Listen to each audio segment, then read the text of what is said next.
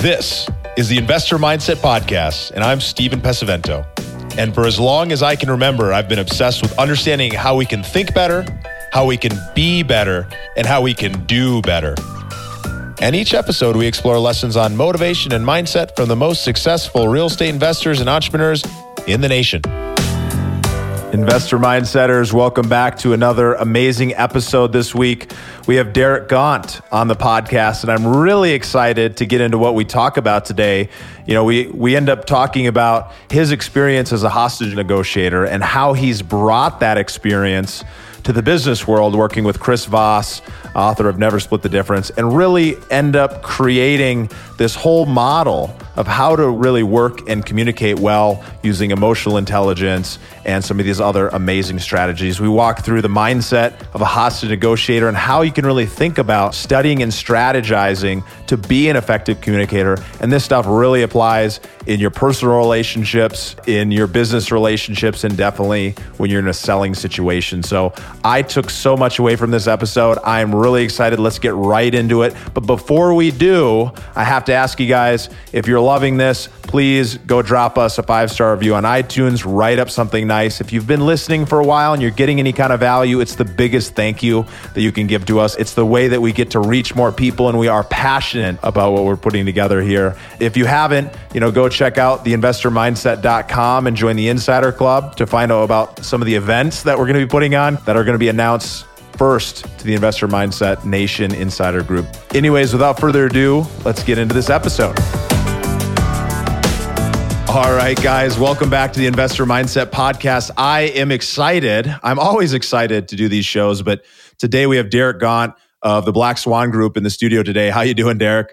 Doing well. Thank you for having me, Stephen. I am excited because Derek, with his 29 years of law enforcement experience, is a member of the Black Swan Group, which is known for their seminars, their workshops, their trainings, which all take strategies of hostage negotiation and bring them to the business world. You know, as a partner of Chris Voss and author of Never Split the Difference, Derek has worked with some of the top companies in the world and now brings us his book titled Ego, Authority, and Failure using emotional intelligence like a hostage negotiator to succeed like a leader. And I've read this book and it's really good. There's a lot of good takeaways in it. I'm really excited to dive into it and to hear a little bit about Derek's background. You ready to get into this, Derek? Yeah, let's let's light this candle. With nearly 30 years of law enforcement experience, I mean, you've lived a full life. But why don't we start by taking a look back? What events or influences from your childhood shaped who you are today? I think um, work ethic. My mother established a, a very, uh, I want to say, admirable work ethic. She was a single parent raising two kids on her own. Um, and she was out of the house, you know, 15, 16, 17 hours a day. And, and, and I, I just wanted to be able to match that intensity um, when I got into the professional world. And so um, anything that I attacked, I attacked with a lot of um, a lot of vim, a lot of vigor. And I was going to pour all into it as she did, pouring it all into her profession and pouring it into myself and, and my sister. Uh, so I, I think the formative stuff definitely came from her example of how you should put your nose to the grindstone and keep pushing forward regardless of the circumstances. Yeah. So as a single parent, I can relate to that. That's how it was growing up for for us as well. It's like as a single parent, I imagine you looked at her and you saw, well, she was not going to give up, no matter how many challenges she ran into. How do you think that kind of impacted the way that you've kind of developed in your career and what you've been doing? She was a failure is not an option lady, right? She had two kids that were counting on her. And uh, when I started in law enforcement, um, I knew early on I wanted to to be looked at differently. And um, what I mean by that is that cops in general are A types, right? Uh-huh. And once you get into a specialized unit, I don't care what that specialized unit, you view yourself as an A type of the A types, right? And I wanted to be that uh-huh. guy that the cops called when they got into trouble, uh, where failure was not an option, and and that's what led me to my role as a as a hostage negotiator. I started my law enforcement career in 88, became a negotiator in 97, and I never looked back. Yeah. Well, I can, I can only imagine, you know, being surrounded by A types like that. What made you get into that profession rather than any of the millions of other things that you might have been able to do? What inspired you to do that? Uh, I was friends with a, a deputy sheriff for uh, the Alexandria Sheriff's Office, and and um, he was he he was wondering if I had ever considered a career in law enforcement. In fact, he actually that's the actual question that he asked me was, "Have you ever considered a career in law enforcement?" And I said, "Yeah, I considered it, but you know, um, that's all I've done is considered it." And he looked mm-hmm. me in my eye and he said, "What are you going to do about it?" And I said, "Huh." I can stop thinking about it and I can just jump in and do it. And so I did. I applied with three agencies.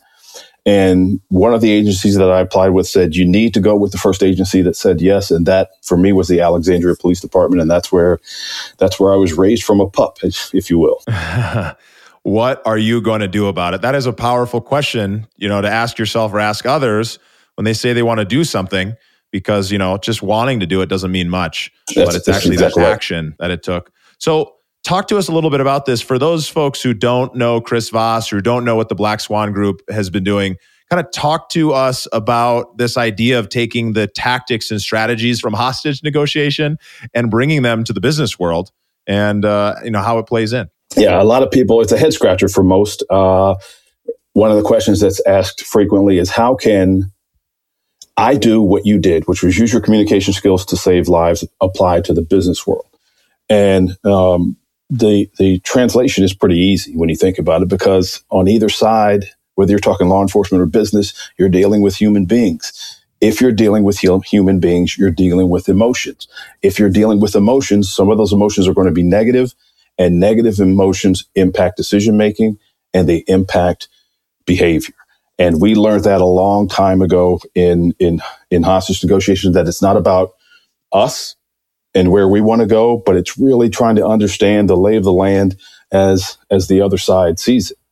And when you can defer to the other side, and I don't care if that's a, a if you're talking one of your clients, a buyer or a seller, or you're talking about uh, your your husband, wife, significant other, you're talking about your kid, or you're talking about a business partner.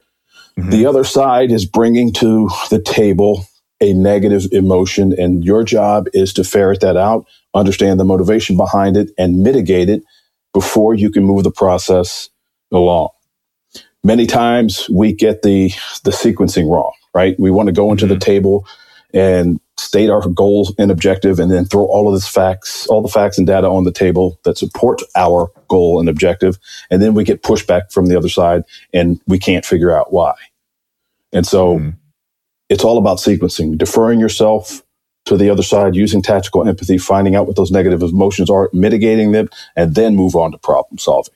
That's the way we operate in the hostage negotiations world. And because you're dealing with human beings in the business world, the skills apply. Because at the end of the day, the majority of your folks are real estate investors. They are spending their time driving for a yes. Mm-hmm. Anytime you're driving for a yes, you are in a negotiation. You guys are compliance professionals. Mm-hmm. You are trying to get them to buy a good or a service, right? The ultimate compliance professionals on the planet are hostage negotiators, right? Mm-hmm. We're trying to get, we're, we're trying to move them from point A to point B. You guys sell real estate and, and the services associated with it. I sold jail time and I got people to buy it all of the time. So it's this idea of really taking this concept of how can I connect with that person on a personal level, build that rapport so that I can get them to come over to my side with them feeling like it was really their idea. Yeah, it's it's all about what you said earlier, rapport building in order to get to that place where you have developed trust-based influence and then you begin to move them. Then you can begin to change their behavior impacted their decision making.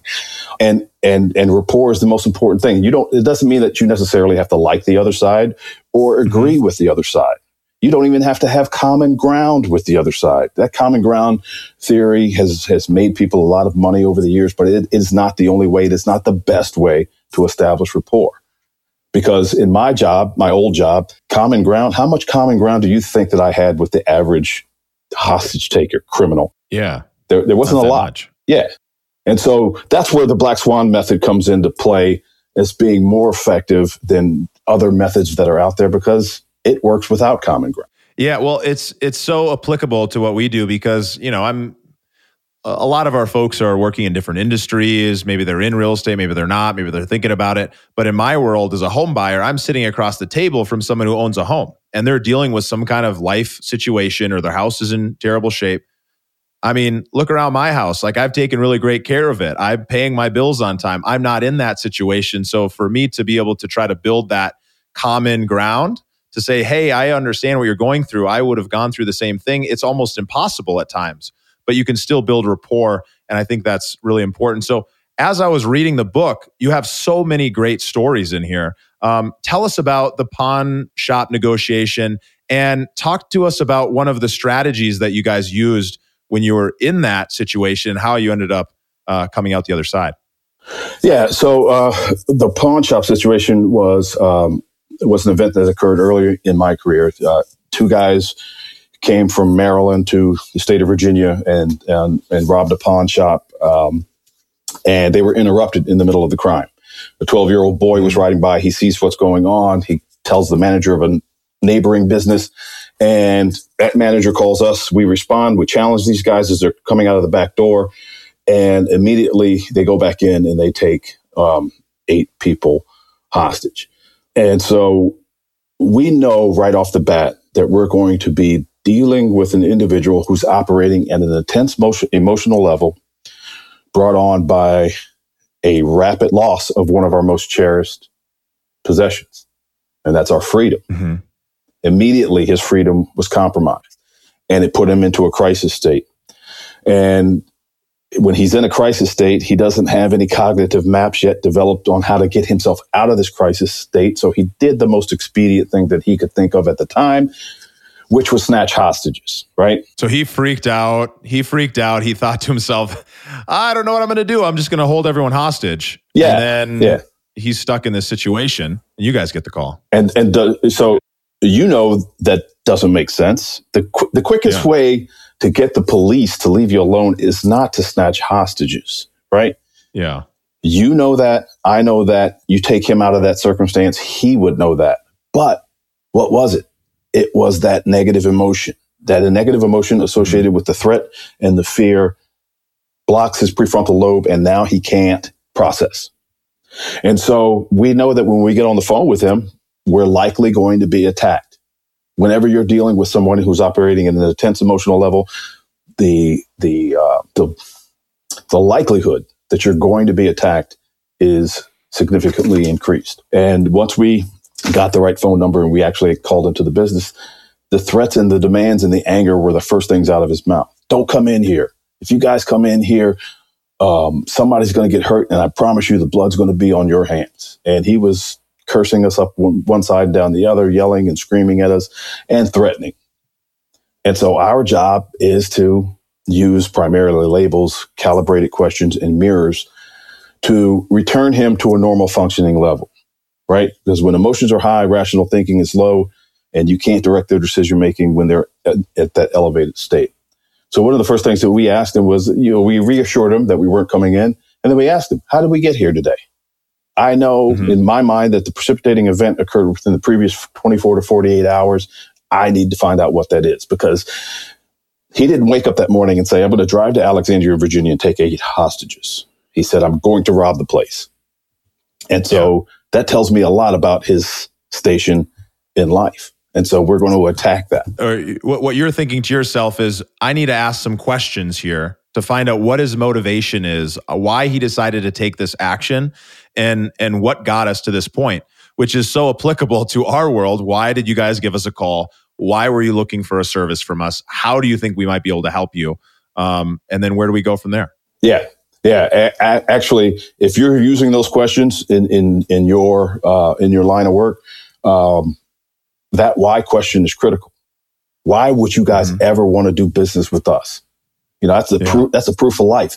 Because at the end of the day, and I'm getting off of the pawn shop story, but I wanted to make this point uh-huh. because of what you brought up. Most calls like that are false calls. Those those are vetting mm-hmm. calls. Those are calls to determine um, what you're charging, what uh, what you bring to the table so that he can take or she can take that back to a competitor and drive their price uh-huh. down.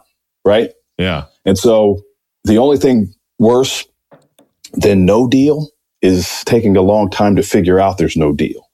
So that mm-hmm. why question is a great way to figure out if you're the fool or the favorite. In any deal, in any mm-hmm. conversation, mm-hmm. there's a fool and there's a favorite.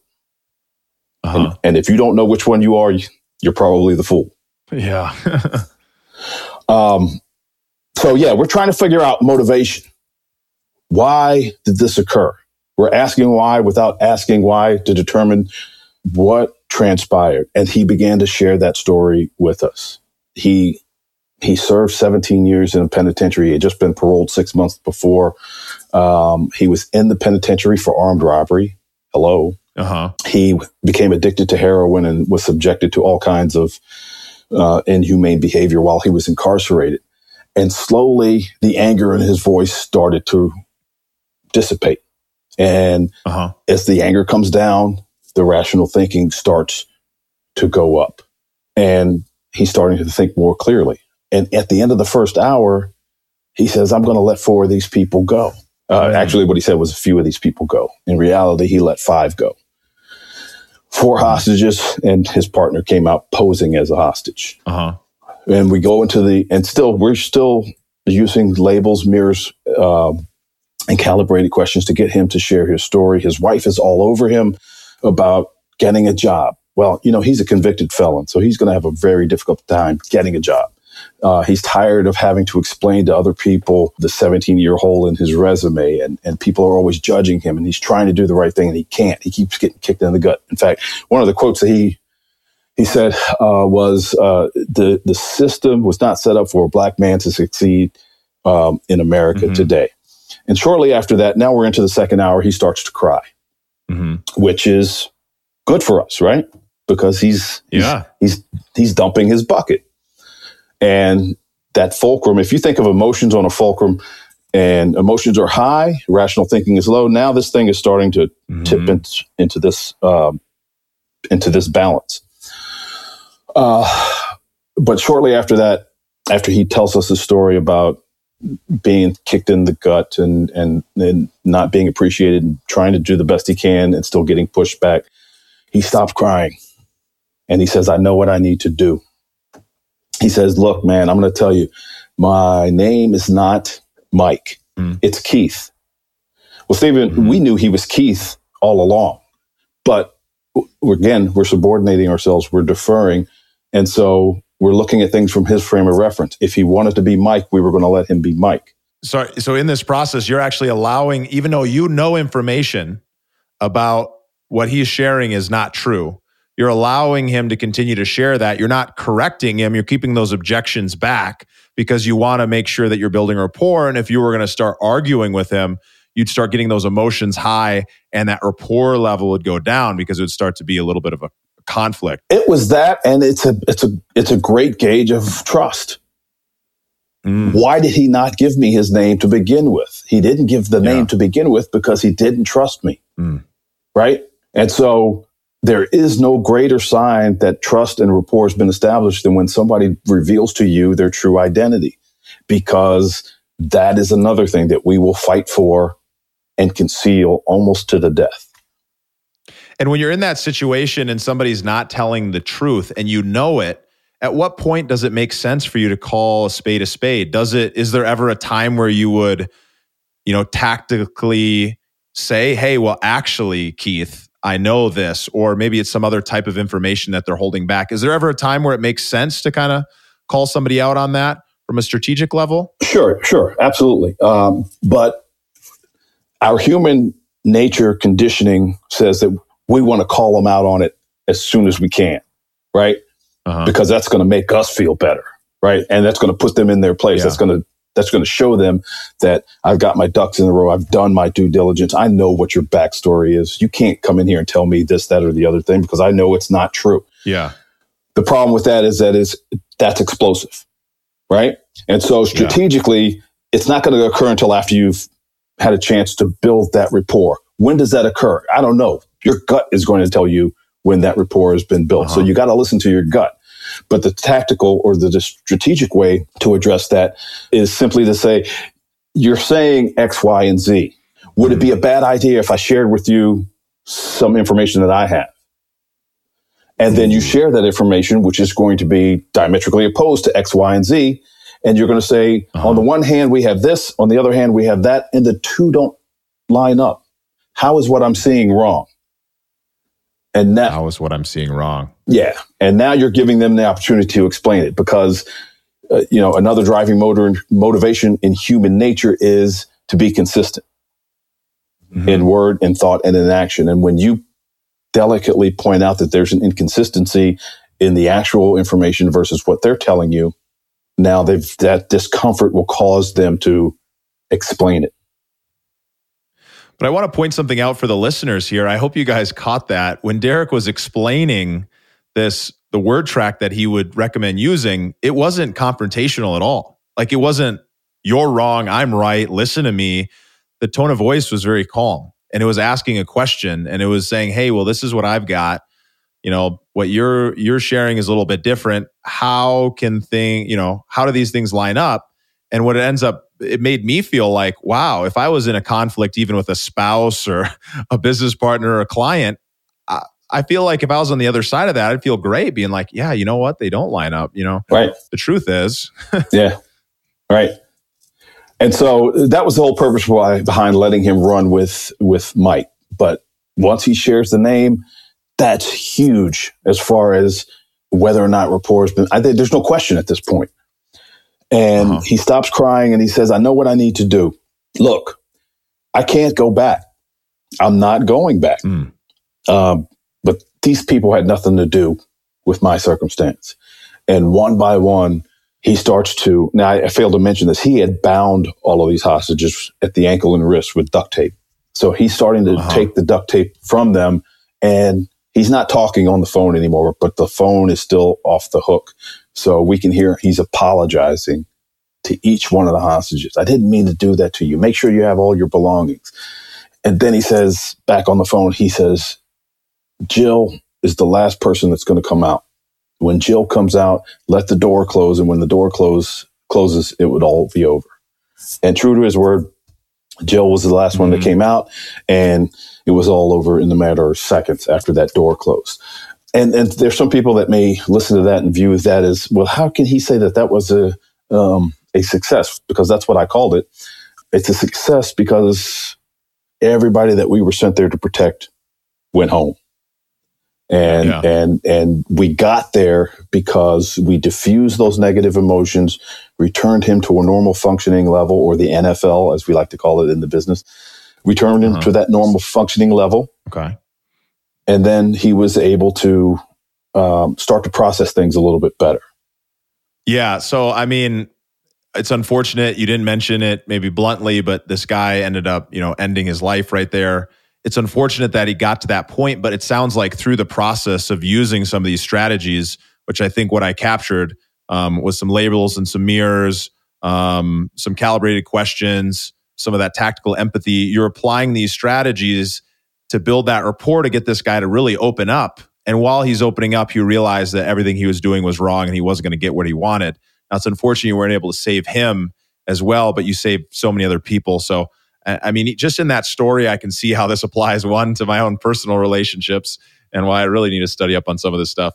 But two, how it really applies to our business and frankly, you know, any kind of social interaction because it's through that connection where you can get to understand what people really want, help them kind of get there if you're able to. Right, and uh, what you what you really everyone needs to understand is that regardless of the circumstances, regardless of the conversation, regardless of the psychological makeup of the person, everybody on this planet wants somebody else to understand what they're going through how they mm-hmm. feel, what their circumstances are, what internal and external pressures are they under.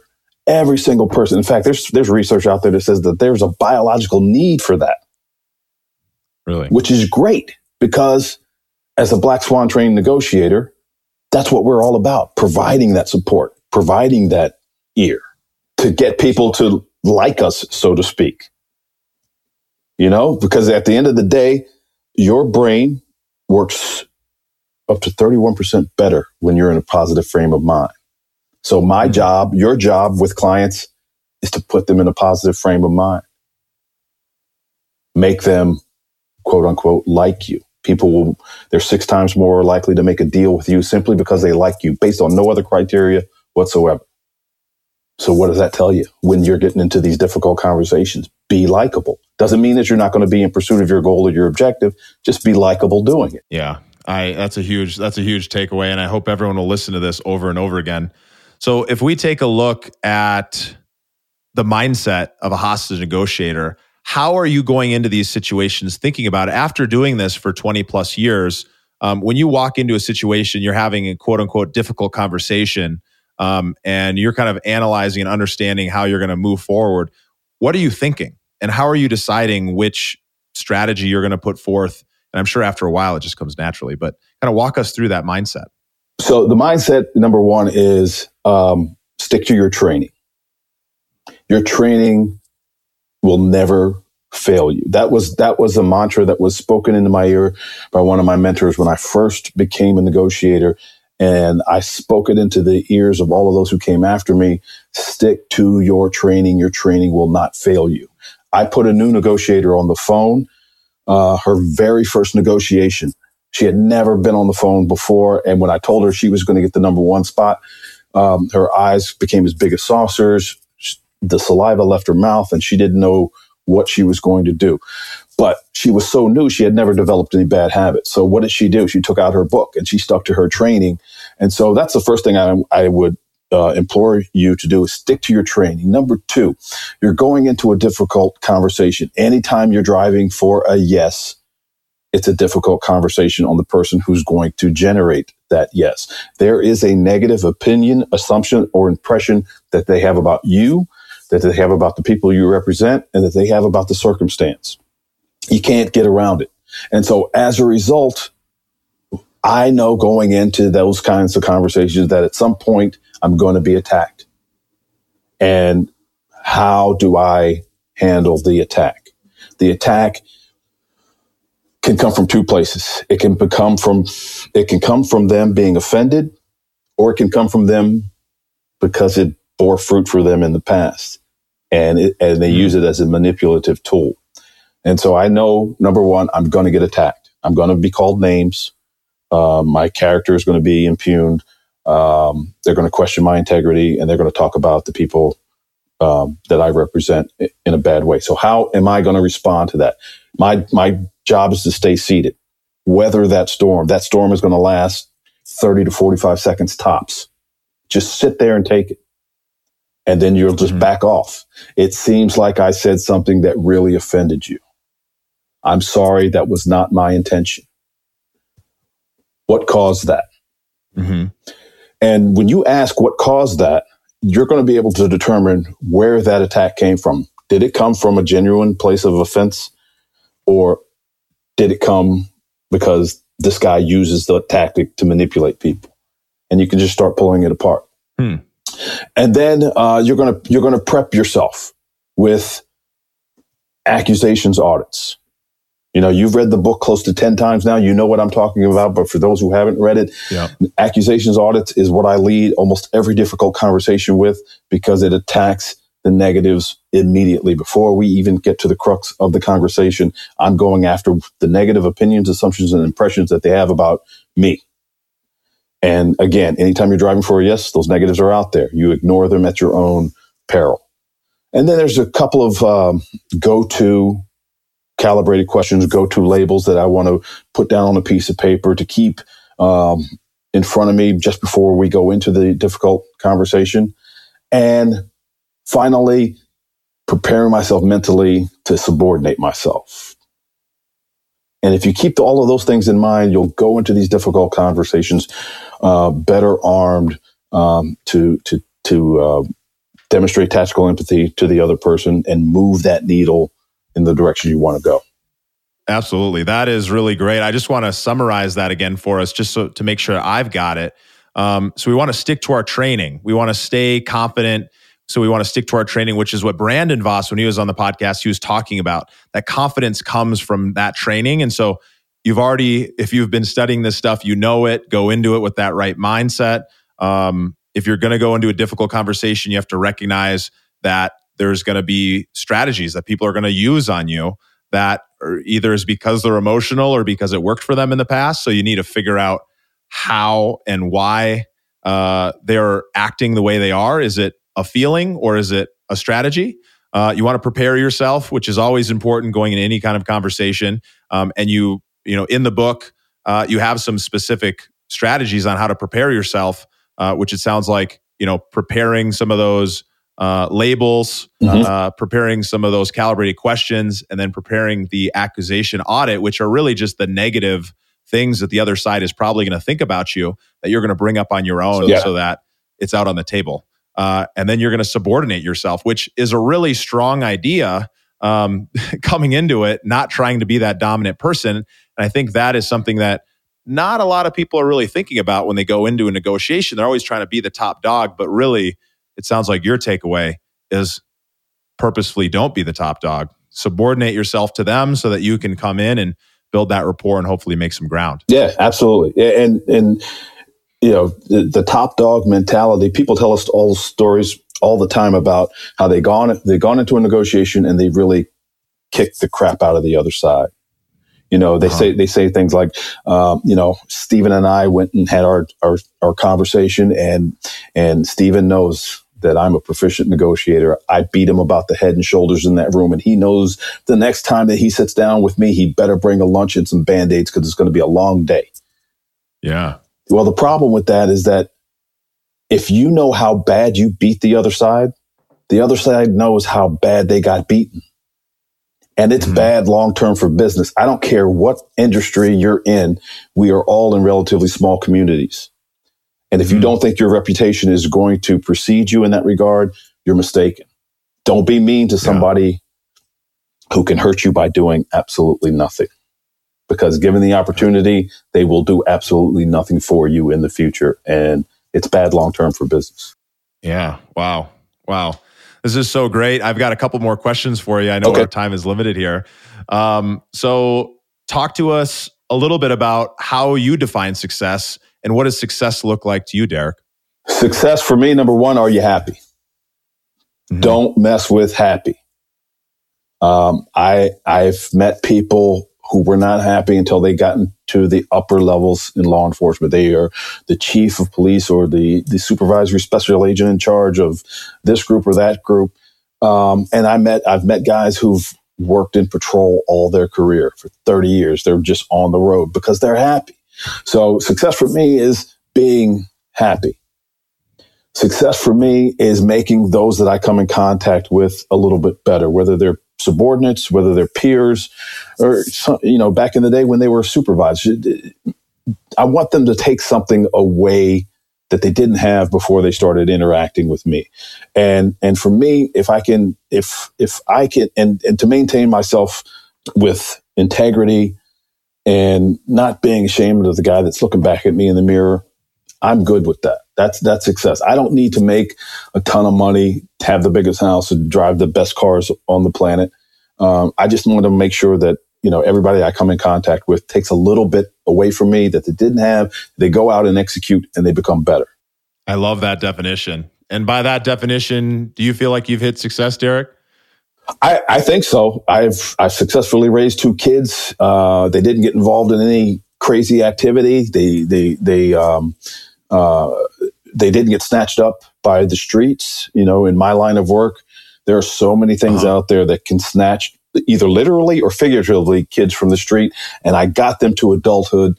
Um, I'm not ashamed of the guy that I that I see in the mirror, and I, I, I try to conduct myself with integrity, consciously. If I've done something that I didn't know that I was doing that was that was questionable, people call me on it, and I admit fault. So yeah, I'm I think I've reached I think I've reached it, but I'm striving to get better. I never stop pursuing getting better. All achievers are always trying to get better. A little growth goes a long way. Well, I think that's inspiring, and uh, I'm inspired by hearing your definition of success. And I can tell that you're you've hit success in my book, definitely based on your definition. So, tell me, you know, on that success note, what are some of the keystone habits, the things you do on a daily or weekly basis that have led to some of that success? Uh, I, you know, I, I mentioned it before and it's not just um, a cliche it's not just a tagline but understanding that it's not about you, regardless of the circumstance. Stop uh-huh. thinking that it's always about you and where you want to go. And once you get your head around that, um, you can demonstrate to other people that you care, that you care on some level. And they may not understand why, but once you start to execute this stuff, showing that you care, it'll change the way you think about talking to another person. It'll change the way they receive the message. They're going to look at you differently because you're going to be thinking, speaking, and acting differently. And so that's that's that's critical to anyone's success. Is, is yeah, you know your goal and objective is going to be there. Don't worry about it. It's going to be there. Uh-huh. But really try to defer and subordinate yourself to everybody you come in contact with, and get their story. Yeah. So you, you do that on a daily basis, pretty much in every interaction you yeah, run you, into. You got you got to get your reps in, right? Especially those of you who are new to the Black Swan method. You got to get your reps in. You know, I'm not I'm not a hostage negotiator anymore, so therefore, you know, back in the day we trained once a month, right? So uh-huh. we were always keeping that blade sharp. Well, I don't I don't train once a month anymore. So how do I keep my blade sharp? Low mm-hmm. stakes practice. I go into Starbucks. I ask the barista, how are you doing? She's used to hearing that 50 times a day. But what mm-hmm. she's not used to hearing is this. I say, how are you doing? And she goes, eh, you know. And I say, it sounds like you've had a pretty rough morning. Mm. Watch how much more information she vomits up about what's going on over the course of that morning. I know that two staff members came in late. The delivery truck didn't show up with the pastries. The boss called in sick. So now she's in essence running the shop. All of that information I got out because I said, it seems like you've had a rough one. Uh-huh. And so that's a repetition for me. It takes 67 reps to develop a new habit. This stuff that we talk about is counterintuitive. And so if you're not getting your reps in, uh-huh. you're not getting any better. So the short answer to your question is yes. I try to employ it on a daily basis, keeping it top of mind because it keeps my blade sharp. So, on that same note, what you just used there, if I'm correct, is a label. And I think it's one of the easier ones to get started with. And I think it's one of the really powerful ones. I've found it really useful in my personal life and in my business life. I think they really go hand in hand. That's what I love about communication and negotiation type things. Can you just teach us a little bit, maybe for the next two or three minutes, just what is a label and why does it work? and how can someone use that? You know just like that example that you just talked about there.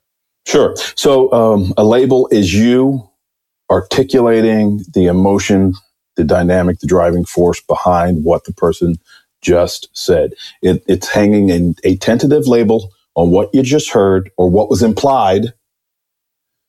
And it's the fastest way to demonstrate that you get it especially when you are labeling something that they don't say Remember in my example, I said, How are you today? And she was like, eh, you know, she didn't say that it's been a rough one, mm-hmm. but that's what she implied. And so that's what I labeled. So labeling is the easiest, fastest way to begin rapport building. All the conflict management styles love it because it demonstrates that the other side is picking up what they're laying down. And so all you need to remember for a quality label, it looks like, it seems like, it sounds like, you look like, you seem like, you sound like, and then whatever it is. Safe for use because you're not making anything up out of the whole cloth. You're telling the other side, this is what you're giving me. I'm repackaging it and I'm giving it right back to you. And even if you get it wrong, you're going to be on solid ground because you're not passing judgment. And notice I said seems, sounds, looks. I didn't say they were. Mm-hmm. So there's mm-hmm. there's that safety net there because they can come back and say, no, I I'm not angry. And I say, I didn't say you were angry. I said you sounded angry. Mm-hmm. How is what I'm hearing wrong? Yeah. That is it's such a great strategy and tactic because it's just part of the way we normally talk, but we can do it intentionally and we can get an intentional result from it. And so, you know, I, I just got to say, you guys, if you're watching on the video, Ego Authority Failure, please go buy it. Page 241 is where you're going to be able to learn about labels. And obviously, if you've read uh, Never Split the Difference, there's a little bit of learning, and and he walks through some of that in there. But Derek goes deeper in in this new book. So we're getting into the growth rapid fire round where the questions are quick, but the answers don't need to be. Um, So let's just jump right into it. What's a book that's not yours that's impacted your life the most or one you're excited about right now? Oh, uh, Extreme Ownership. Jocko Willink and Leif mm. Babin, two former Navy SEALs who are now consultants in the uh, corporate world, uh, write a fantastic book on um, on leadership tactics that they learned in the Navy SEALs that uh, are, can be applied to the corporate world. Very, very good book. Definitely recommend everyone check that out. From an inspiration standpoint, who are some of your mentors, people that you learned from or looked up to, and how did they influence your career? Oh, people, uh, it's uh, mentor, uh, Sheriff Dana Lawhorne. He is now the sheriff of the Alexandria Police Department, or I'm sorry, Sheriff's Office. Um, he's the one that first brought me on the team. He made me a negotiator. Uh-huh. He saw something in me um, that made it a good decision on his part um, to bring me onto the team, and uh, I consider him the the godfather of the team in Alexandria. He developed it out of nothing, and uh, mm-hmm. was very patient with me during my upbringing. I wasn't always the most uh, amenable negotiator to work with, uh, but mm-hmm. he he had me hone my skills, and so I, I got to give a tip of the hat uh, to him. Robin Nichols, um, I mentioned her in the acknowledgement of my book. Uh, probably the best coworker, supervisor, and subordinate because I was all of those with her uh, during the course of my career. Um, she's just uh, she could have written the book, Ego, Authority, Failure. Mm-hmm. She's that much of a powerful uh, leader within the law enforcement community, and and I've I've learned quite a bit from her as well. Um, those would be the top two. Yeah, it's awesome to have good people in your life that have kind of inspired you to do great things. Yeah, yeah, for sure. So, finally, from a purpose perspective, what drives you to live your best life every day? Uh, I've earned it, and so that's the mindset that I have. You know, I spent I spent almost thirty years in the trenches, and and so I've earned it. I keep that in the forefront of my mind, um, and I am doing what I love right now, uh, which is continuing to refine the, the communication skills that uh, I cut my teeth on and share it with other people. So living my best life is traveling around the country, sharing with individuals, sharing with corporations what has been successful for me and for others to make them better. I just spread the gospel of the Black Swan method. That's my best life. I love it. I love it. Well, this has been so much fun. I've gotten so much out of it personally, and I know that our listeners have gotten a ton out of it as well. Where can people find out more about you and get in touch? BlackSwanLimited.com. Um, you can go there uh, and uh, drop a line in the info section, and uh, I respond to all emails. It may not be in a, the most timely of fashions, but I get to all of them. Uh, if you've got any questions, comments, or concerns, you can drop them in there. Uh, you can hit me up on LinkedIn. I'm also there. Uh, and of course, as always, Ego Authority Failure available to you at um, Amazon. Would appreciate your support. I do recommend it, guys. I've gotten some good stuff out of it. I think some of these strategies are incredibly important just to your life in general, let alone the business, which is what runs our life. So thank you so much, Derek. We'll have the the links to all of that stuff we talked about in the show notes. Um, so look forward to the next time we get to hang out. Hey, Stephen, anytime. Give me a call and we'll do it again. Awesome. Thanks, buddy. Thank you. Thank you for listening to the Investor Mindset Podcast. If you like what you heard, make sure to rate, review, subscribe, and share it with a friend. Head over to theinvestormindset.com to join the Insider Club, where we share tools and strategies from the top investors and entrepreneurs on how to take it to the next level.